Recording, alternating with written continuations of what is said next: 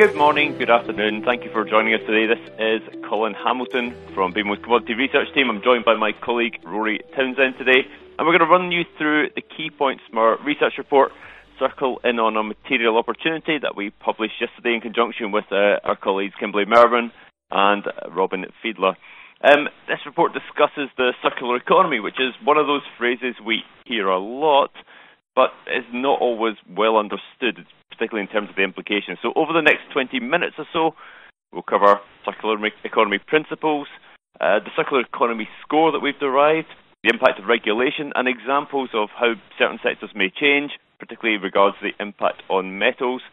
And um, we'll be using the slides, which hopefully you can see on your screen. Uh, we'll also try and leave time for a Q&A at the end. In terms of the slides, they will move forward automatically. You do not need to do anything, uh, but please do ask questions at any time.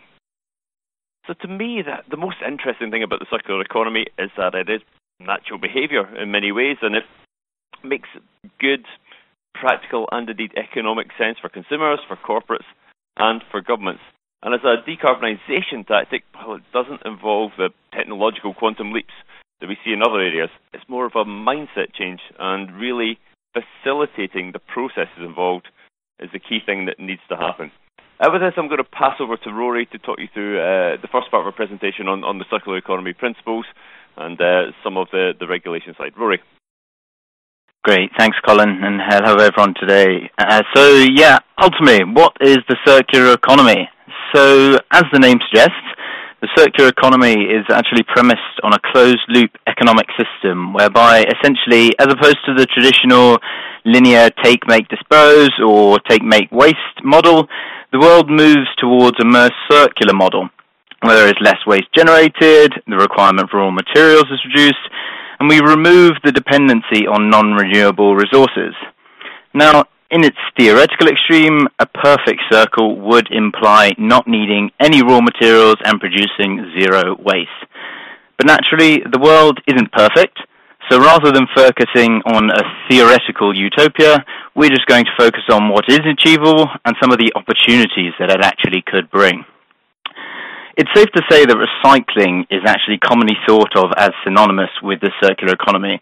And while it is certainly an integral component, it is really just one of the circular solutions. The other three routes making up what is often called the 4R approach reduce, reuse, and remanufacture. Often the view is that metals will lose out when it comes to the circular economy. And whilst we do expect increased scrap utilization, we also believe that metals' innate ability to be infinitely recycled will be their unique differentiator compared to other everyday materials. So what is clear is that each metal is at a different stage in their circular journey. From the poster child, lead, which through heightened regulations since really the early 70s has seen secondary lead supply overtaking primary supply in around 2004 to other metals such as the lithiums of the world that are really just getting off of the starting blocks. But their advantage is that they do have a bit of a path to follow. So, why is the circular economy important?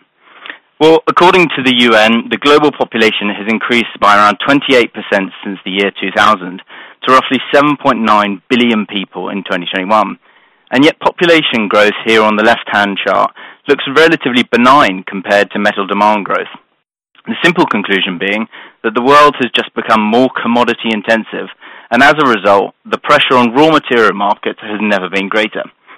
It's estimated that humankind currently uses 74% more biological resources than the planet's ecosystem can regenerate. Arguably one of the more bleaker statistics in this report and in the webcast today. So undoubtedly, yes, we are going to see secondary supply increasing. We are going to see more reuse of metal components. And indeed, there will be a push to reduce use of raw materials where possible. But then, given the underlying demand pressures in many markets, and factoring in it's becoming increasingly challenging and indeed costly to develop new mining projects, we actually see this process as imperative. At the same time, though, more ambitious climate targets and even greater pushes towards meeting the UN Sustainable Development Goals will require more metal. That is an inescapable fact that we just keep circling back to. And it isn't just things like the energy transition, it's also social and economic objectives like sustainable cities, clean water and sanitation, industry innovation and infrastructure that will all require more metals. Now, in an effort to get into this sort of more circular mindset, we assess different end uses on five main criteria in order to produce our BMO Circular Index score, namely looking at an item's recyclability, with things like wind turbines actually scoring relatively poorly on this metric due to fiberglass blades that weigh on their overall circular score. An item's reusability, with things like furniture and clothing actually scoring pretty well, given that they're often discarded before they're no longer fit for purpose. Then we have considered how easy an item is to deconstruct. And on this metric, perhaps unsurprisingly, buildings do indeed struggle. They are, after all, not the easiest things to pull down and then strip apart, which is why we see significant opportunities here when it comes to designing for deconstruction, a topic which Colin will elaborate on later. Now, standardization is an interesting one, particularly when you consider something like batteries, a market undergoing such dramatic growth and innovation happening at such a rapid pace whether it be the cathode, the anode, the shape, the side. This means that standardization is really very low and in turn makes recovering the raw materials more challenging. We then finally have the life cycle, with white goods broadly falling down on this metric, given they're not really designed to last forever. But actually, given the technological cons- enhancements that can happen over time, maybe this isn't such a bad thing and maybe just the way in which we consume white goods needs to change. The humble washing machine, as many of you have read the report, will see that it leads the way based on our circular score, with relatively simplistic design and few components lending themselves nicely to being torn apart, and many of the components are also readily available for reuse and remanufacturing, with around 40% of the material composition made up of steel. Unfortunately, the reality is, if left to market forces, the shift to a more circular economy will be far too protracted. As is often the case, it will be regulation and societal pressure that force innovation, and actually, in many cases, it's just a change in behavior that's needed. It can be something as simple as removing the plastic packaging on your vegetables, which I'm sure as many of us in the UK have seen has happened over the past couple of years, or removing the second plastic lid on your yogurt pot. I mean, the film is probably sufficient. Not quite the quantum leap that is often the perception when moving to a more circular world. The war on plastic is one example of the circular economy which has been thrust into the media spotlight in recent years. And as a result, governments have really stepped up their efforts to cut down on plastic waste. The European Commission are now targeting 55% of plastic packaging waste to be recycled by 2030, up from around 40% at present. Now, markedly recycling, improving sort of the recycling rates in plastic actually faces many similar problems to that of metals, namely things like quality issues, affordability, you know, inadequate recycling of infrastructure. All of the vibrant packaging that's designed to entice us in actually makes recycling incredibly more difficult and often leads to plastic recycling being called downcycled to lower, lower value add applications such as carpet backing. Now, there are those some exciting advancements which we touch upon in the body of the report around chemical recycling, which may well be the silver bullet to plastic recycling. But beyond recycling, upstream innovation is about totally rethinking the packaging, the product, and indeed the business model. Some of these changes, like label free bottles, like paper based packaging, refills for cleaning products, they're all happening already. But it's only happened because investors and consumers are now more conscious of sustainability. Other innovations, which are generally fascinating, are some of the substitutes that we're seeing for plastic.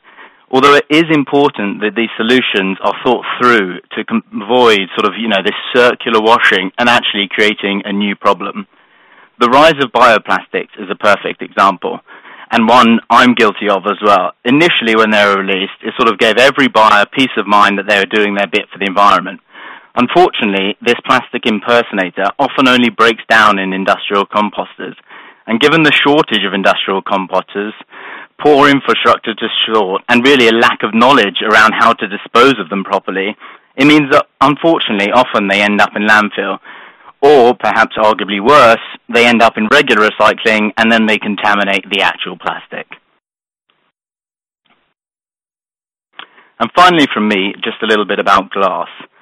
Now, glass is uh, quite an interesting topic because it is extremely recyclable, but it's not actually that widely recycled everywhere. And this is despite some pretty big enhancements in terms of the sorting technology, which have proven crucial to lifting recycling rates north of 90% in some European countries. I was generally perhaps surprised, but you know, perhaps I shouldn't have been, that some of these sorting technologies being employed in the glass industries are actually pretty fascinating and pretty amazing. They have sensors which are able to detect and then eject tiny contaminants for a continuous stream of millimeter sized recycled glass at a rate of 100,000 pieces per minute. They have X-ray sensors to analyze the element-specific X-ray fluorescence of particles, which then help to target the removal of metals and metal-containing glass, Near infrared spectrometers and electromagnetic sensors can detect particles of plastic and metal, which are then ejected with these tiny little puffs of air. It really is truly fascinating. Again, there are lots of ambitious targets by industry bodies and governments akin to their world of plastics. But what is often dragging on improved recycling rates is us, the consumer. Countries which ultimately fall at the lower end of this chart you know, by European nations and in some states in the US as well, is because too much glass is just still simply being discarded. And that is the role the consumer will have to play in moving towards a more circular world. It's not going to happen for us. Uh, behaviors simply have to adapt, but perhaps, you know, not by as much as, as we may have initially thought. And with that, I'd like to pass it over to Colin. Uh, wonderful. Uh, thank you so much, Rory. Um, and for those of you, uh, if there's any issues with the slides on the webcast, we are now going on to slide seven. Uh, so if you can't see slide seven, please do uh, please do control it yourself. Um, now, we've, we've talked about the principles. We've talked about where we want to get to. How do we facilitate it? How do we make life easy for people to think about circular behaviour? And I do think that some of the models we've got used to have to change. And one thing to, to talk about, first of all, is leasing. The best way to get material back and to get a closed loop system is to have the same person or company involved at the start and at the end of the useful life. So already we have leasing in a number of areas in the global economy, but I do think it's going to become even more widespread as the pressure on manufacturers starts to build uh, to exhibit more circular behaviour. And there's an economic benefit to them. Uh, for reusing items, we already talked about the, to the old Humble washing machine. Uh, that that uh, drum and that could be reused many times again. It does not wear out. So if you think of it, if where the owners are taking that material back, well, that is going to become a key item and a key area. So uh, whether it be autos, whether it be phones, whether it be white goods, we are now moving towards a leasing model, and uh, the goods you have in your home, you will be leasing. You'll be borrowing for a while, and there's obviously implications of that, and I'll run through some of the sectors that may be impacted a little bit, little bit later on. How do you get the consumer to do this, though? I mean, how do you get that practical behaviour to come through? Good old-fashioned economics is the best way of doing it. Uh, for those of you who can see it in slide seven, I've put up a, a glass bottle there. That that uh, when I was a boy, that was my currency. Uh, that is an Irn-Bru bottle, a good Scottish drink. And for each one of those you took back to the newsagent, you got two pence, which tells you how old I am, basically. Um, now, that that incentivized you to bring that material back. That incentivized that closed loop system. I think we're going to move to a different way now, and I think there's some interesting factors here. I think a digital currency can actually become hugely important let's think about that. Um, let's think of a situation where, let's say you're a consumer, you take your white good back to the council, and in your digital wallet, you're given currency, which you can then go and, and, and re-spend. So rather than just getting your two pence and getting actual money, you're getting digital money. China's going to lead the way in this. Uh, many of you who, who know me know I've talked about the digital RMB before. But if we think of the Chinese model of having the, the hub and spoke approach, I can easily see a situation whereby uh, goods come back into the depot in China, the digital RMB is put in the wallet, there's um, 14 days to spend on certain Chinese brands. It plays into a lot of uh, President Xi's philosophies. Now, I think as if that were to become successful, you can see it rolled out actually across a number of areas in the world. So therefore, that will start to boost the, the consumer, get the consumer more involved, and I do think, as I say, the leasing model, it can become very important. It doesn't necessarily mean we're consuming less goods. It probably just means we're upgrading them a bit more. And there's also implications for that for insurance, for logistics, and many other areas. Rory mentioned it before. The real challenge here is buildings. Um, plastics get a lot of the press when it comes to circular economy, but buildings consume 3 billion tonnes of raw materials each year, and 75% of this at the moment ends up in landfill. It really is that example of the, the take, uh, make, waste model. And the biggest problem with buildings is there's too many parties involved architect, project manager, uh, engineers, building owners, construct, uh, construction workers, uh, um, subcontractors. Every one of them has slightly different agendas, um, slightly different economics, and as a result, uh, you get the conflict means that you don't get the best behaviour. Now, circular behaviour or, or designing for deconstruction really needs to be at the start of the planning process, and if it's done right, it can make what's a, a legacy problem for a building owner at the moment, i.e., you've got a, a structure on a piece of land that is valuable that you need to get rid of, to a situation where you have a legacy asset and you can actually recover a lot of that cost. Um, it will change how we think about building design. Uh, we will move towards many more steel and timber frames for standard houses.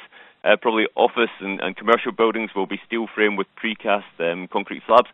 In situ poured concrete is very hard to um, very hard to break down, and even more, um, it also causes a lot of carbon emissions in its transportation. So with that, we'll move towards a precast model, uh, with designed off-site, with designed in the modular way, as Rory talked about before, and we're looking at things being flexible and easy to deconstruct. So if you think in the simplest terms, we'll see structures bolted together, not welded together. I also think there'll be a clampdown on things like over-engineering. Uh, at the moment, engineers like to sleep at night, which you can understand, but also it leads to very wasteful use of materials. I do think that we may see a, a trend towards uh, clamping down on that a little bit more, maybe even changing building codes depending on how aggressive governments have to be uh, around uh, carbon reduction there's also big potential for metals here. So I put it on the right hand side there of slide 8, um, the building component, and where we can look at it being circular versus the linear alternative. And this is where metals recyclability comes into itself. Uh, rather than having plastic or, or PVC window frames or gutters, you can easily have metal ones. And we actually see strong potential there for underlying metals growth coming from that area just to move on now to um, a, new area, and one where we're getting a lot of questions is obviously on lithium-ion battery recycling. Uh, lithium-ion batteries, of course, very nascent, um, really only starting their journey. At the moment, less than 5% are recycled at the present time. Now, to increase those recycling rates, and there's a, a good report published by my colleague Robin Fiedler on this, we need to see a mixture of legislation, incentives, um, design homogeneity, and as the end of life scrap pool comes through, well, again, there's going to be a case of ownership. So there'll be a reuse involved, but there'll also be a, a lot of recycling. We're looking at that recycling availability growing to about 2.7 million tonnes by 2030. And there's a precedent. The big advantage to the lithium ion battery industry is that it goes into the auto side. And the auto industry is actually very good at circular uh, economy behaviour. And there's a precedent. Uh, Rory mentioned before, it is the lead industry uh, lead acid batteries at the moment, we're re- recycling about 98% of them that go into the auto side. And for lead, as we look in the right hand side there, it was 2004 that secondary lead overtook primary lead in terms of uh, market share. And we see that as a pathway for many other industries going forward. There's a very important precedent there.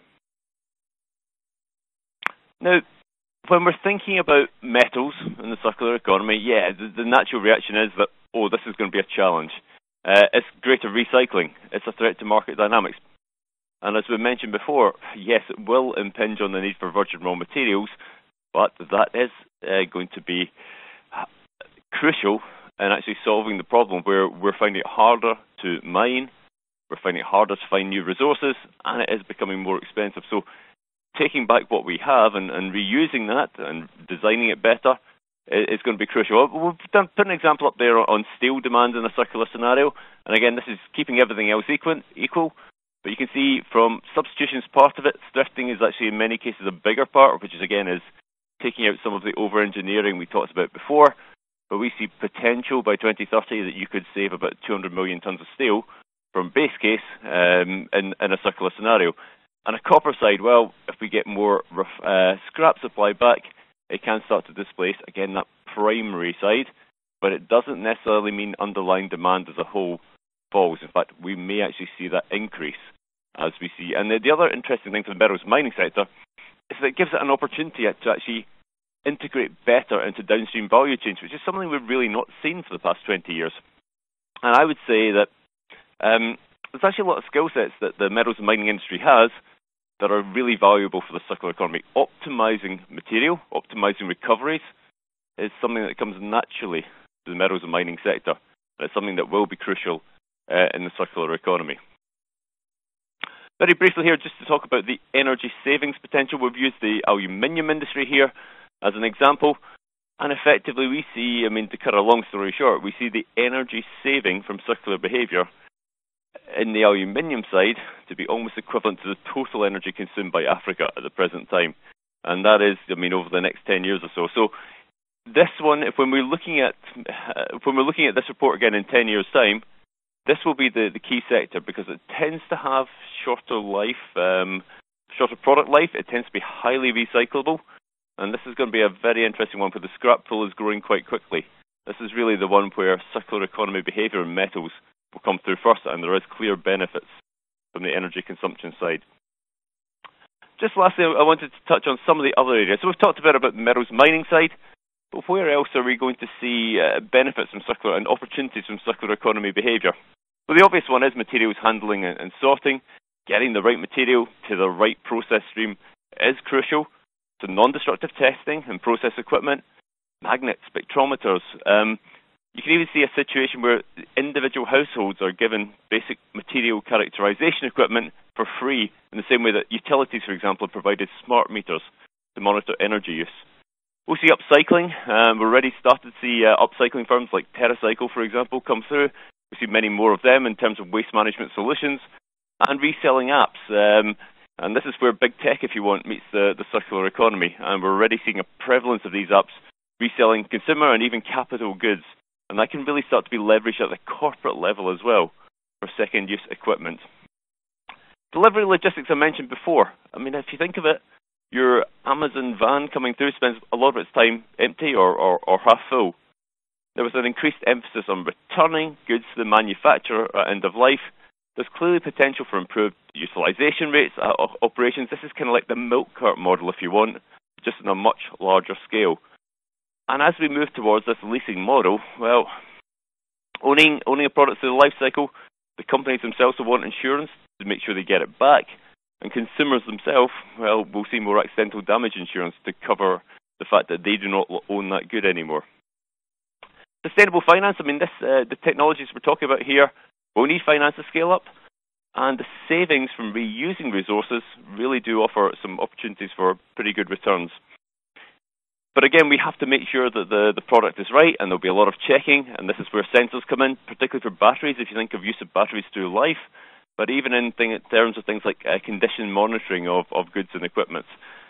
And when we take it to the corporate level, well, we see a situation where third-party auditors will come through and certify circular economy behaviour. And that's a natural development, companies will start to use that in terms of marketing. And when we're talking about marketing, well, there's a lot of opportunity here for marketing firms to aid the relearning we all need to go through to get circular economy behaviour through. And some just little low impact psychological aids. And governments have been good at uh, employing communications and marketing firms to do this in other areas. We see this happening again for circular economy. And lastly, and this is where metals and mining industry can, as I say, get involved, is around materials process engineers and getting systems to maximize those recoveries. And that can really be extended to value chains for reprocessing, I mean, whether by consulting services or, or by vertical integration. so I hope that's been useful to you today. Um, just as a, a, reference, you can ask questions still. Uh, um, Rory and I do have a bit of time here for Q&A overall. Um, but I hope you this has been useful to you, and I would just pause there just to see if we have uh, any questions coming through.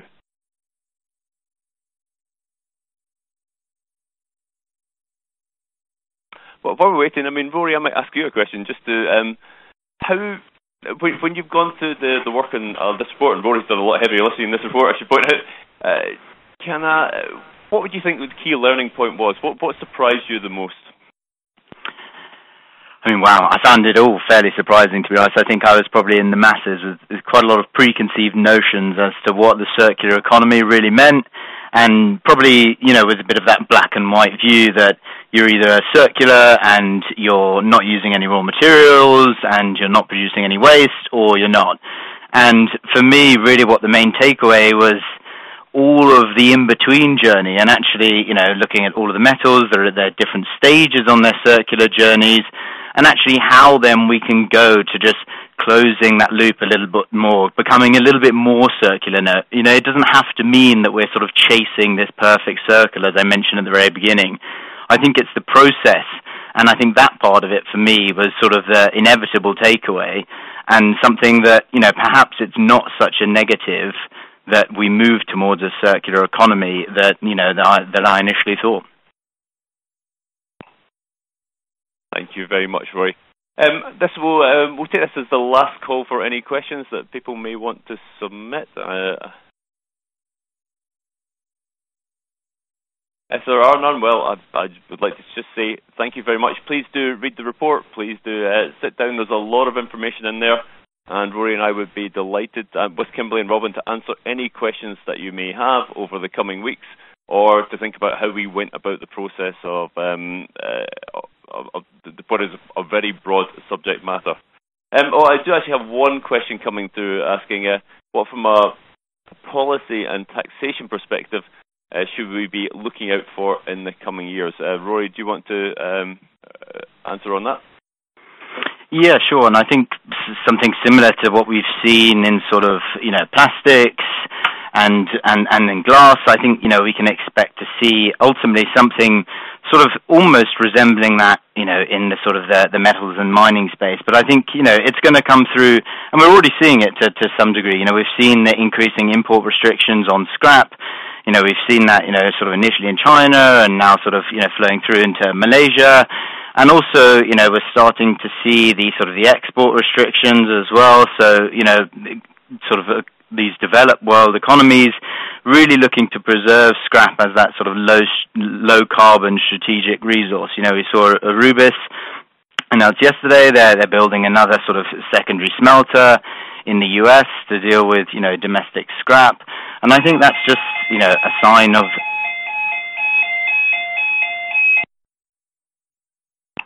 Sorry about that, everyone. Don't worry, we're not on fire. It was just the afternoon test. And yeah, as that's far as ahead, you know, I think it's just a sign of the times. I think it's going to be sort of around scrap where we get a bit more, you know, restrictions and things, and perhaps you know a few more targets around that. Um, I really, for me, that's that's that's where I see sort of the policy angle coming through. Colin, I don't know whether you have anything to add on that side of things. No, I think that's good, and I think it flows through to the other question we've got about um, enforcing and ensuring a consistent supply of feedstock. Um, I do think that, I mean, scrap and recycled material is that low carbon resource that the developed world is long of, and developed world will have to really drive a lot of this behaviour. And uh, with that, uh, that protectionism can help and can hinder. Um, it will help the developed economies lead the way, and that behaviour then does then tend to flow down but you could argue it, it maybe slows down the process in emerging markets, which is where a lot of the the gains can be made in the future. I do think that in terms of ensuring this uh, consistent supply is about behavioural change. It is about, and, and particularly at the consumer level for goods, there's the economics help. Uh, I think facilitating that through economics, which is why I, I mentioned the, the digital currency is a, a big facilitator of that. And I think in terms of the corporate side, it's going to come as pressure from shareholders, like uh, like many of you on the call, um, and it helps with many of the ESG and decarbonisation metrics uh, that the companies themselves will have to will have to uh, disclose. and as a result of that, you'll see their behaviour change. And I think, uh, as I say, it actually makes sense. It is the the uh, it is the makes economic sense, and it is the right thing to do. And I think uh, companies generally understand that. Um, one last question I've seen come in: uh, How has the report impacted your view on demand in the, the various metals? Well, uh, we've we've always been factoring in quite an, a large element of recycling, but what I suppose surprised me was when I looked at the building side, um, was that the potential for um, many areas to design more metals actually into the uh, the building, and that's um, uh, that did change my view. Um, I would suggest that you can perhaps see as much as 15 to 20 percent extra metal in some cases, particularly if we do move away from uh, in situ uh, concrete frames. So I think that could be uh, an interesting dynamic. Um, in terms of the one that may be affected most, aluminium is gaining still a lot of market share in a number of areas uh, because it's lightweight. And if we think of things like packaging and, as I say, uh, some aesthetic items and, and, minor structural items, that really uh, can get a big benefit there. And uh, with that, I'd like to thank you, everyone who's uh, who's uh, taken the time to listen to us today. Please, as I say, do read the report, do come back to us with any other questions, and have a fantastic weekend. Thank you.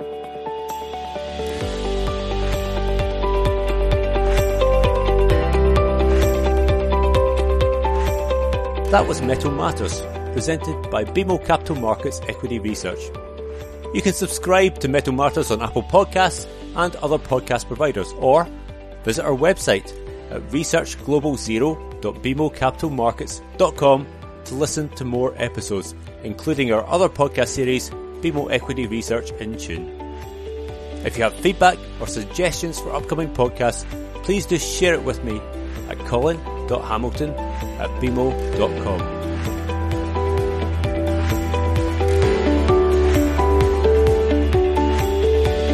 To access our full disclosures, please visit researchglobalzero.bmocapitalmarkets.com forward slash public hyphen disclosure.